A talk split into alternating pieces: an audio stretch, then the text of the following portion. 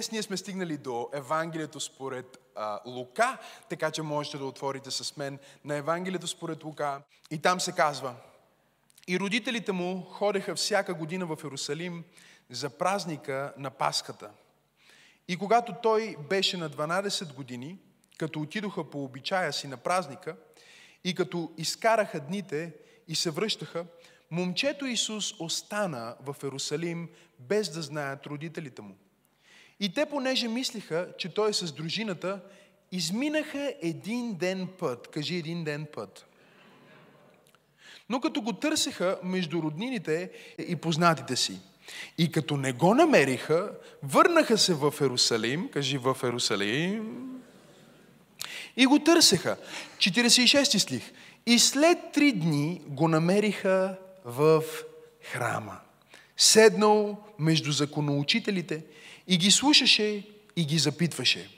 И всички го слушаха и се удивяваха на разума му и на отговорите му. И когато го видяха, смаяха се и рече му майка му, Синко, защо постъпи с нас така? Ето баща ти и аз сме наскърбени и те търсихме. А той им каза, защо да ме търсите? Не знаете ли, че трябва да бъда в дома на отца ми? Не знаете ли, че трябва да бъда в дома на отца ми?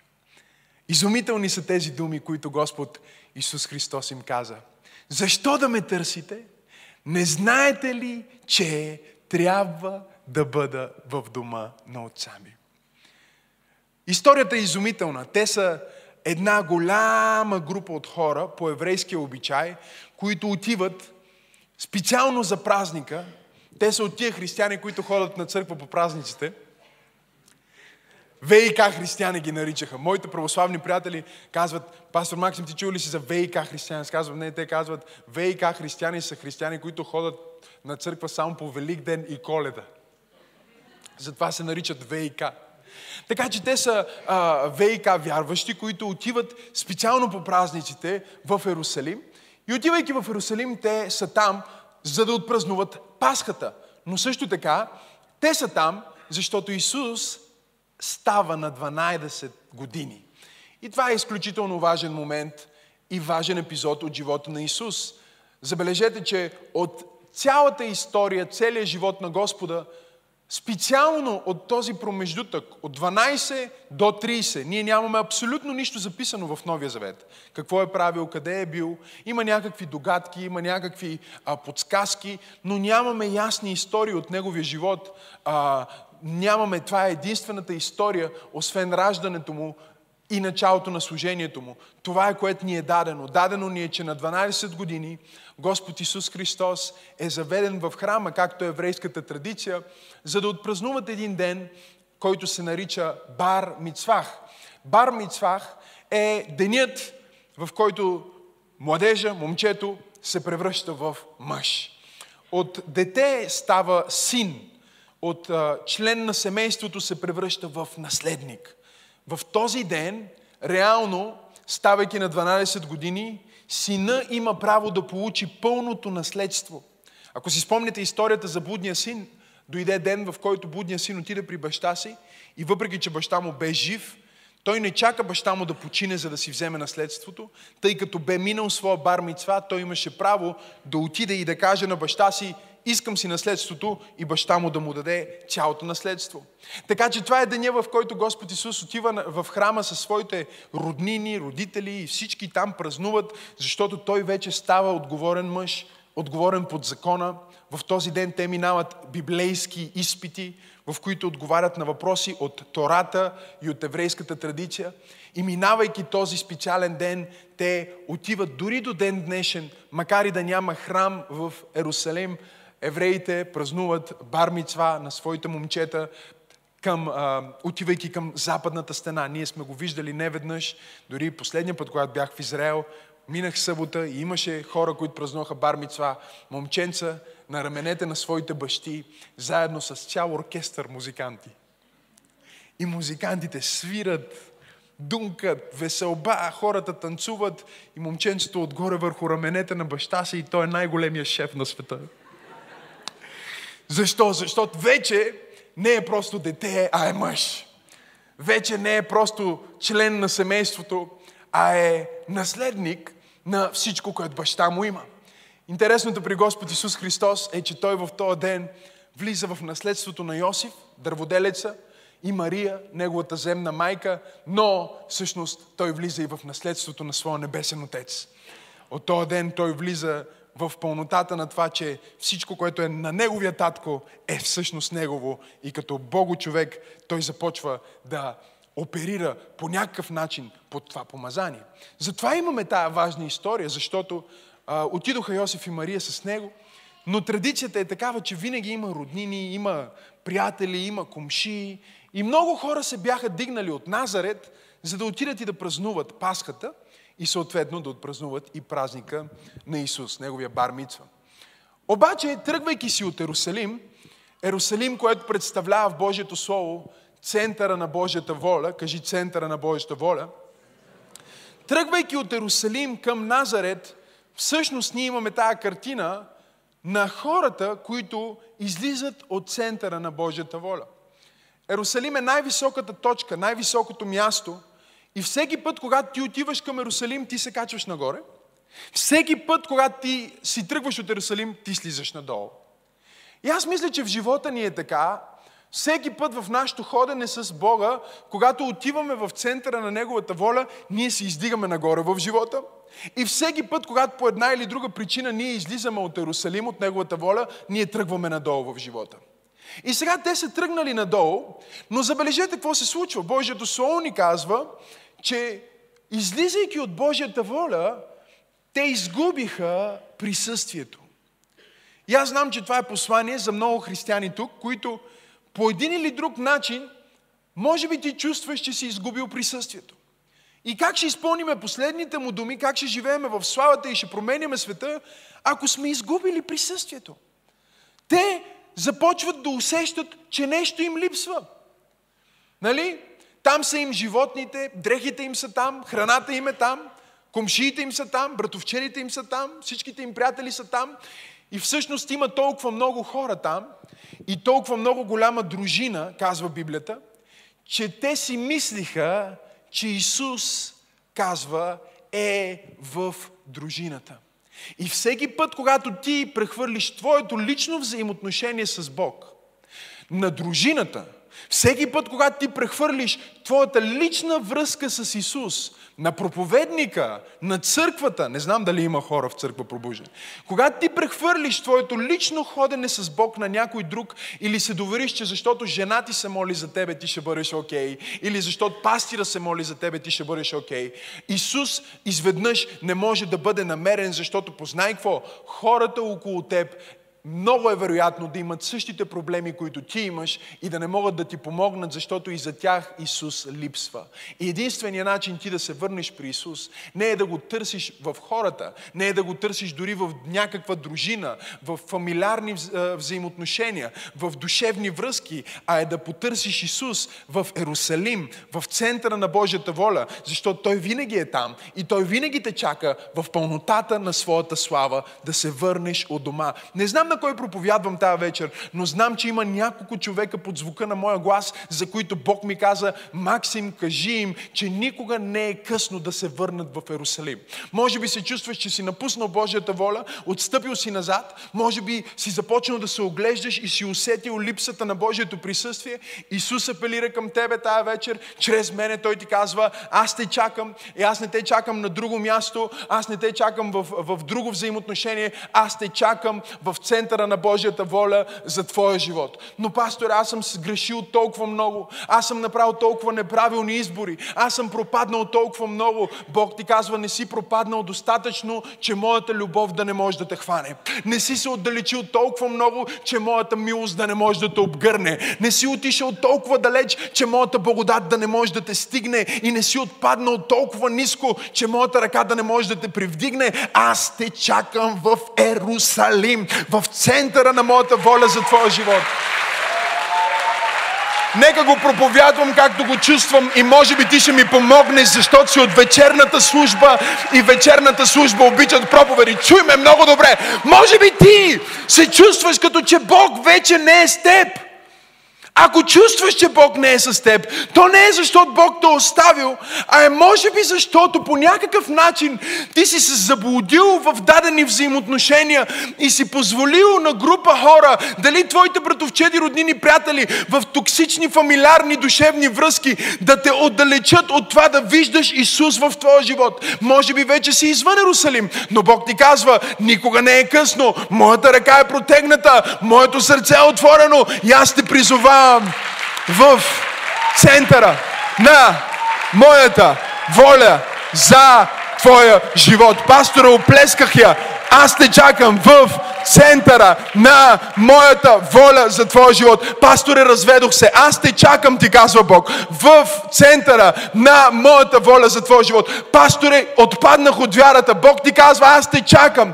В центъра на моята воля за твоя живот. Библията ни казва, че Исус Христос е същия вчера, днес и завинаги. И това означава, че Неговите планове, цели и намерения за теб и за твоето семейство не са се променили. Те са същи същите и е просто въпрос на това да се върнеш у дома, да се върнеш в Иерусалим, да се върнеш в центъра на Божията воля и точно там Той ще възстанови, ще те изпълни и ще те изстреля в победоносно бъдеще с Него. Има ли някой, който вярва тази вечер в това нещо, което проповядва?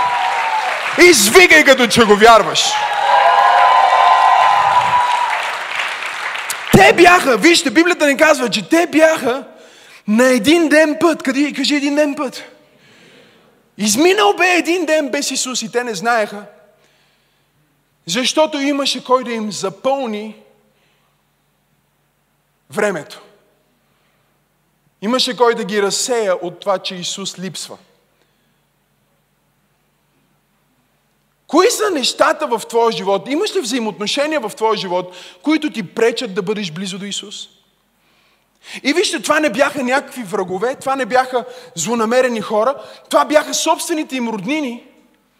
Хората, с които те имаха близки взаимоотношения, бяха точно хората, които им помогнаха да не видят, че Исус липсва. Те бяха един път оправданието и, втори път те бяха заместителя на Исус. И аз искам да проповядвам на някой в църквата, защото всеки път, когато ти се почувстваш далеч от Бог – той е да, защото ти можеш да си излезнал от Иерусалим. Но толкова често е, защото има някой в твоя живот, който ти взема погледа от Исус.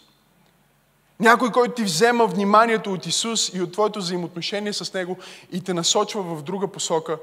И ти първоначално може дори да не усещаш, че Исус липсва. Какви приятели имаш? Какви са твоите близки, най-близки хора?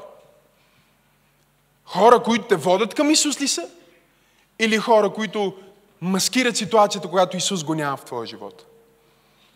Изкушително е и много трудно за един християнин да разпознае правилните взаимоотношения, защото в Божието царство работи така.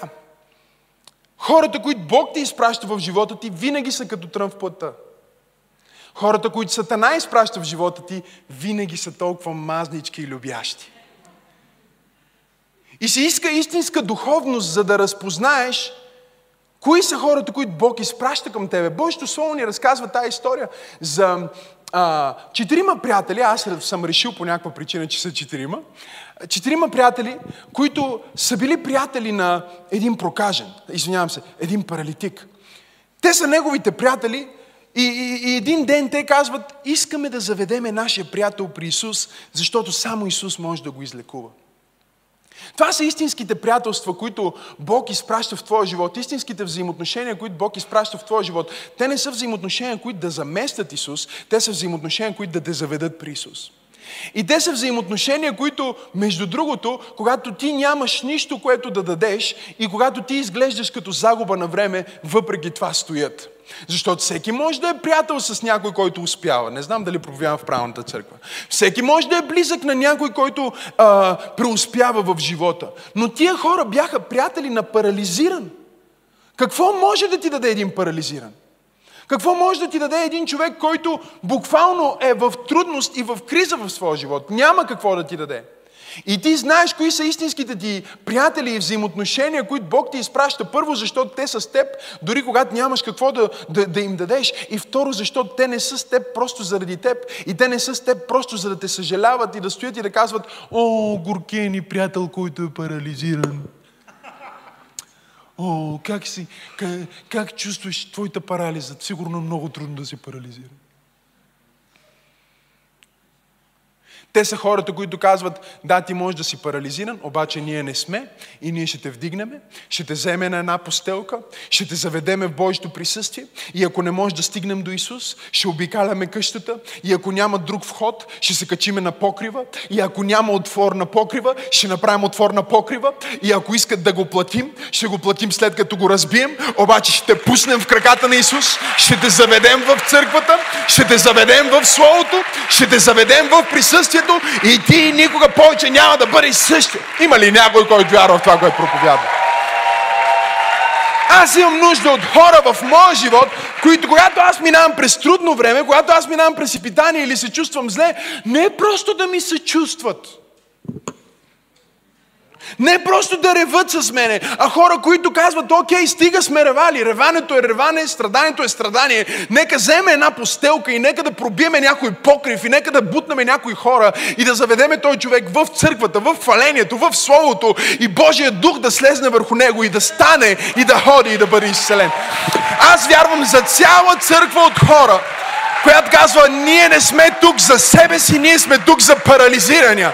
Ние не сме тук просто за да ние да се бутаме по-близо до пастора.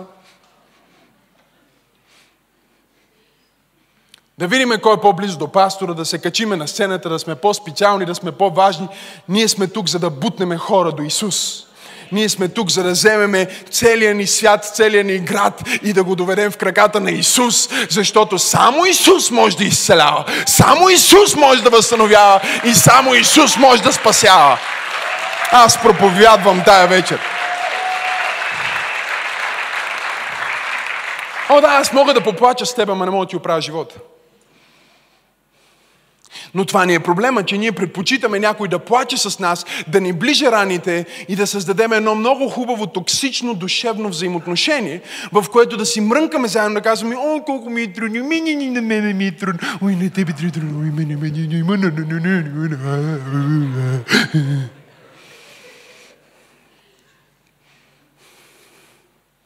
Модерно е хората да са мрънкавци, мрънкачи. Най-модерната музика в момента днес в света е трап. Не рап, а трап. Навсякъде върви, по радиото, навсякъде. Трап. Знаете ли какво е трап? Трап звучи като едно малко детенце, което още не може да говори и иска да се оплаче. Звучи като моята дъщеря Сара, когато не е яла. Звучи като моят племени Алекс, когато още не можеше да говори, беше малък, едва беше проходил и аз трябваше да го храня, да го гледам. И понякога нещо беше разстроен и идва в стаята и казва, не ме, не ме, не а не ме, а не ме, не ме, не а че ме, не ме, не ме, а не ме, а не ме, не ме, не ме, а не ме, не ме, а не, не.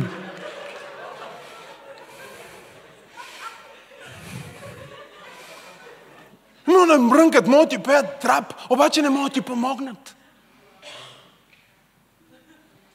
Исус е единствения, който може да ти помогне.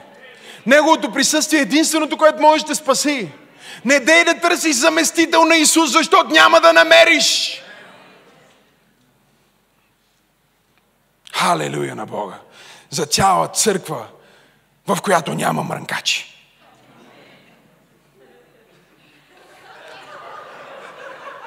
Цяла църква, в която няма хора, които се оплакват. Цяла църква, в която хората казват, да, аз съм човек на вяра, Бог е с мен.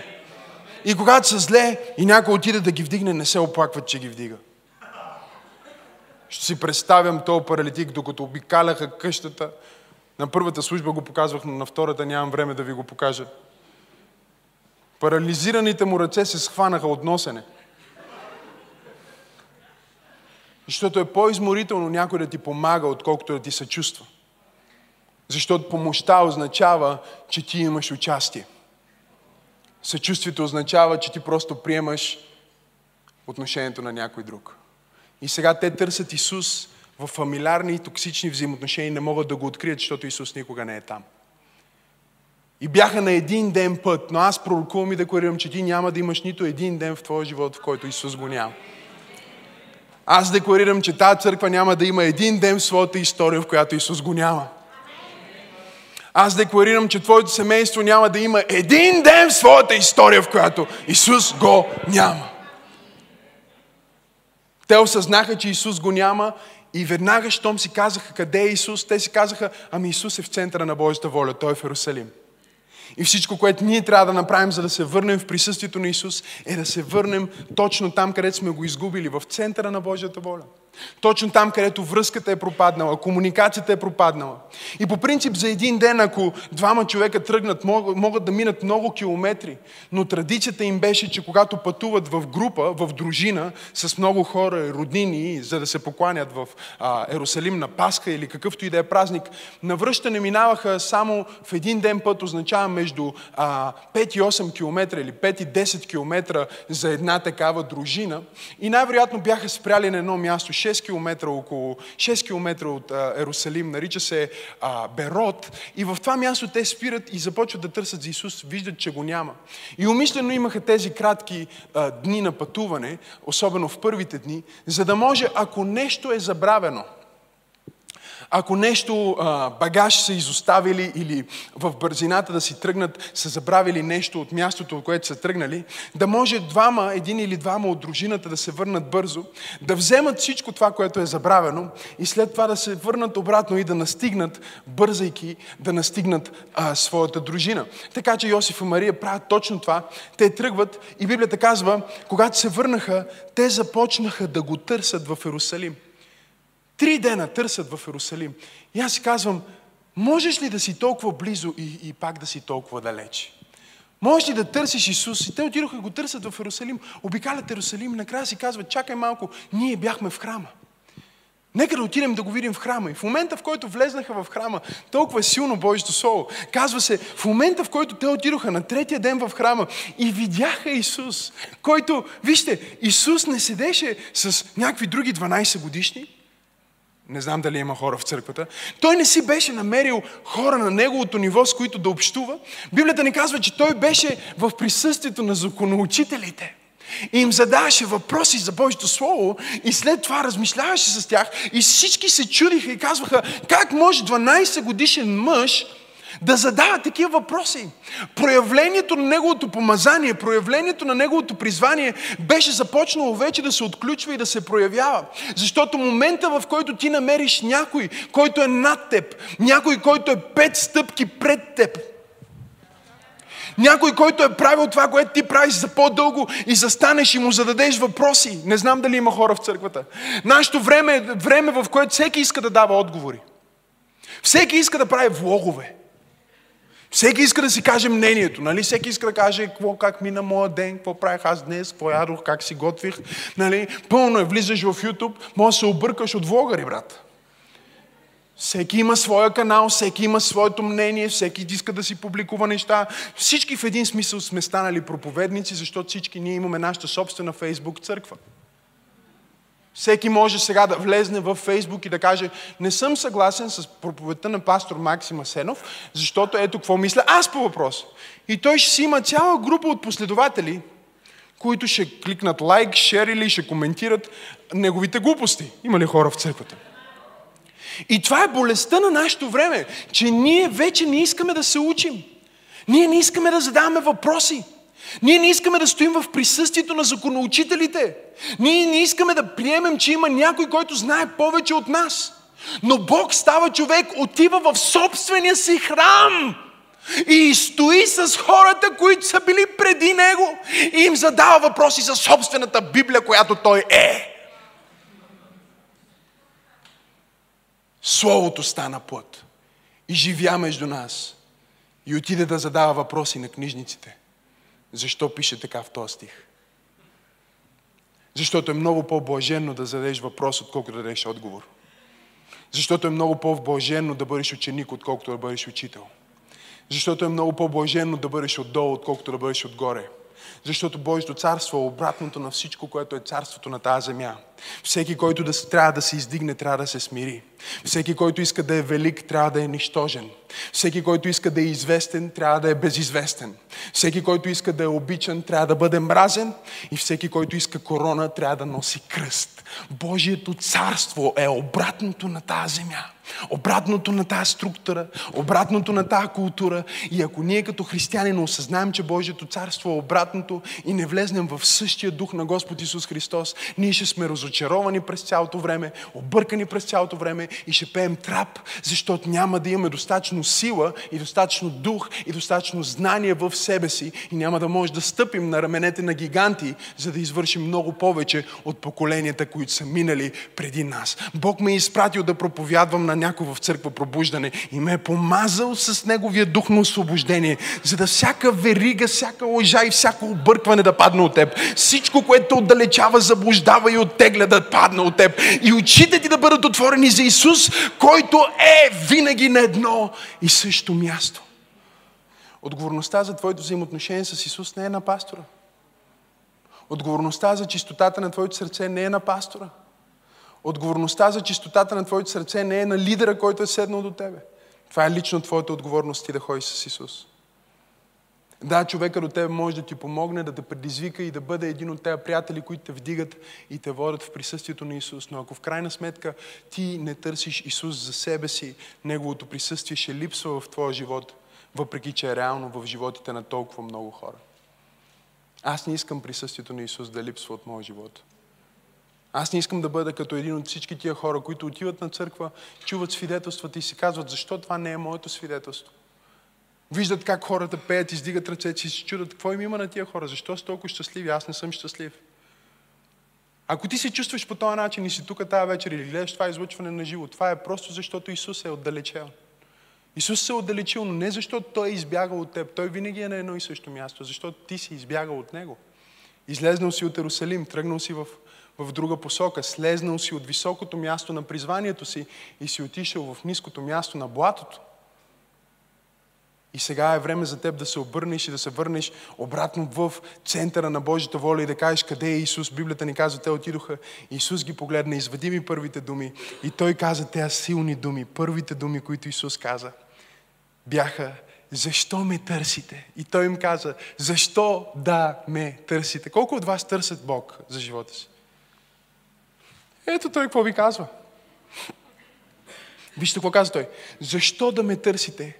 Не знаехте ли, че трябва да съм в дома на отца ми? Чуйте ме, брати и сестри, има едно място, на което Исус винаги присъства, едно място, на което Исус винаги е. И това е в Неговата църква.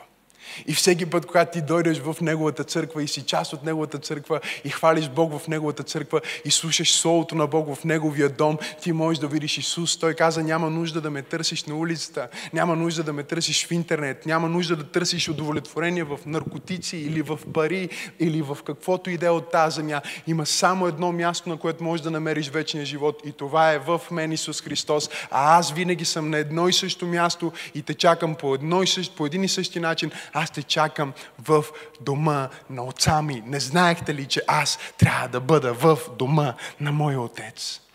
Той се намира в дома на своя отец, но той не се намира просто в дома на отца. Забележете, че той се намира точно там в дома на отца, където се разисква Словото. Точно там, където се получава Словото, точно там, където Божиите думи се говорят. Защото всеки път, когато тези думи се говорят и ако ти като християнин се чувстваш отпаднал или отслабнал, това е причината да имаме църква.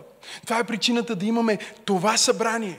Ние не можем да изпълним последните думи на Исус, които са да променим света, ако Исус не е близо до нас, ако не сме заредени с Неговите думи, ако не сме изпълнени с Неговия дух и с Неговото Слово. Единственият начин да го изпълним, брати и сестри, единственият начин да живеем в призванието си е да се върнем в дома на Отца, да бъдем част от дома на Отца, да бъдем част от църквата на живия Бог. Църква пробуждане е сменила своята локация локация, но Исус никога не променя своята локация. Той винаги е на една и съща локация. Той е в своята църква. Има ли някой, който вярва и казва, нека изградим църква, в която Исус винаги присъства? Хайде, дай му слава, ако вярваш в това.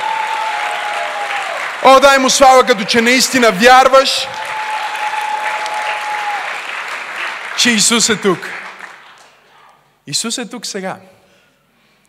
И без значение дали си бил на един ден път или колко дни път, Исус, Исус те чака в момента. Той е тук в Словото. Той докосва сърцето ти и Той ти казва, аз мога да оправя всичко. Аз мога да изцеля живота ти, аз мога да изцеля съдбата ти, аз мога да изцеля семейството ти. Аз съм пътя, истината и живота. Няма друг път към Бог, освен мен. О, има много пътища към Бог. Не е верно. Има много начини да срещнеш Бог. Да, може би по различни начини. Може да те събори от коня, като, а, като Савел. Може да призове като Петър. Може да го преживееш по различен начин, но това не значи, че е различен Бог. Има само един път към спасението. Има само един Бог и Той е в три лица. Името му е Исус Христос от Назарет. Бог Отец, Бог Син и Светия Дух. Няма друга истина. Това е единствената истина. Това е единствения начин да бъдеш спасен. Това е единствения начин да имаш вечен живот. Понякога ми се иска да кажа на хората, че има и някакво друго нещо, което може да направят, обаче няма. Но хубавата новина е, както говорихме и миналия път, добрата новина е, че Бог го е направил толкова лесно за всеки един от нас да приеме спасението. За всеки един от нас да вземе вечния живот. Той каза, покайте се и повярвайте в благовестието. И когато се покаяте и повярвате в благовестието, всъщност оригинала на този стих, в който Исус каза, защо ме търсихте, не знаехте ли, че трябва да бъда не мога да бъда, не ще бъда, не може би съм, а трябва да бъда в дома на отца ми. В оригинала се казва, не знаехте ли, че трябва да бъда в дома на отца ми и да върша неговата работа. Чуй, да върша, кажи да върша неговата работа. Колко от вас искат да бъдат в Божията воля за живота си? Честно, помахайте ми. Аз искам. Готови ли сте за това? Божията воля винаги е в дома на отца ми. И номер две, ако искаш никога да не напуснеш Божията воля, не дей просто да присъстваш в дома на Отца. Включи се, защото гаранта, че ти никога няма да напуснеш Божията воля, е да бъдеш съпричастен към Божията воля и твоите ръце да бъдат толкова свързани с Неговите дела. Твоето сърце да бъде свързано с Неговите дела, ти да бъдеш активна част от Неговите дела. Когато ти си активна част от Неговите дела, ти никога не можеш да напуснеш Неговата воля. Помни, че само в Неговата воля има живот за тебе. Помни, че само в Неговата воля има удовлетворение за тебе. Неговата воля е намерена в дома му, но не само когато ходиш в дома му да ядеш, да седиш, да слушаш проповеди и да хвалиш. И да ставаш духовно наднормено тегло. Неговата воля е открита и ти ще живееш в нея, когато ръцете ти са вложени, когато ръцете ти са свързани и са вкарани в Неговата воля. Тук ли сте хора? Затвори очите си, наведи глава, където и да си в тази зала. Библията ни казва, че те го търсиха в продължение на три дни. Кажи три дни. Молих се тази сутрин, прия проповядам, казах, Боже, защо три дни? Защо не стане така, че още от първия ден да го намерят? И Бог ми каза, защото ако го бяха намерили на първия ден, щяха да могат да се върнат и да настигнат същата дружина, която ги беше отделила от Исус. Не знам дали има хора в църквата. И Бог създаде, аз се опитвам да проповядвам на някой в църква пробуждане. Бог създаде дистанция от един, два, три дни.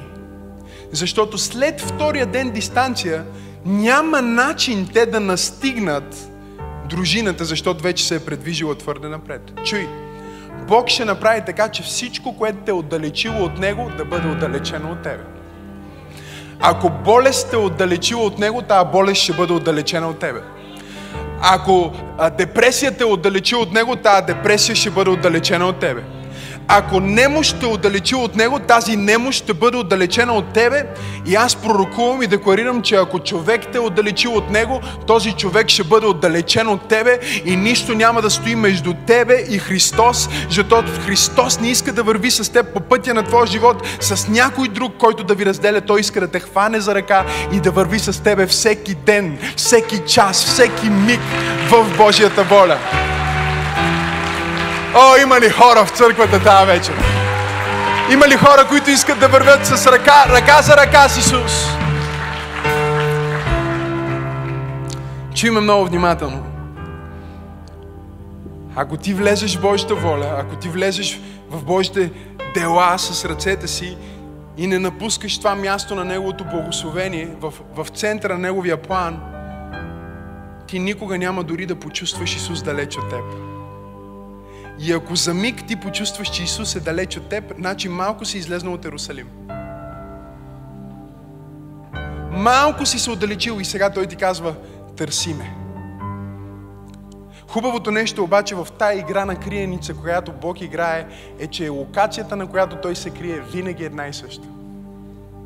Има едно място в цялата Вселена, на което Бог Исус Христос винаги може да бъде намерен. Има едно място в цялата Вселена, на което Исус Христос всеки път може да бъде намерен. Дени го каза, докато хвалихме. Тя каза, има едно място, на което Исус може да бъде намерен и това е мястото, на което Неговата църква се събира. Там, където са двама или трима събрани в Моето име. Аз ще бъда, каза между вас. Не знаете ли, че трябва да бъда в църквата. Трябва да бъда в дома на отца ми. И насърчението за нас е това, брати и сестри. Насърчението е, че когато ние сме в дома на Отца и когато ние работим за Бог, когато ние дадем дарението си, когато ние дадем ръцете си, когато ние дадем времето си, когато ние участваме в Божията воля, а не само присъстваме в Божията воля, ние не участваме сами. Той каза, ето аз съм с вас през всичките дни на живота ви и дори до свършека на века. И Библията казва, и когато те излезнаха да проповядват това благовестие, сам Господ Исус Христос вървеше с тях и потвърждаваше думите им с чудеса и знамения, които ги следват. О Боже, аз усещам нещо на това място. Аз усещам слава на това място. Аз усещам помазание на това място. Аз усещам енергията на Светия Дух на това място. Чудеса и знамения ще ги следват. Подготви се, защото когато ти когато ти се включиш в тази църква, ти се включваш в свръхестествена църква. О, без значение дали ще участваш да подадеш флайер на някой или ще отвориш вратата за някой.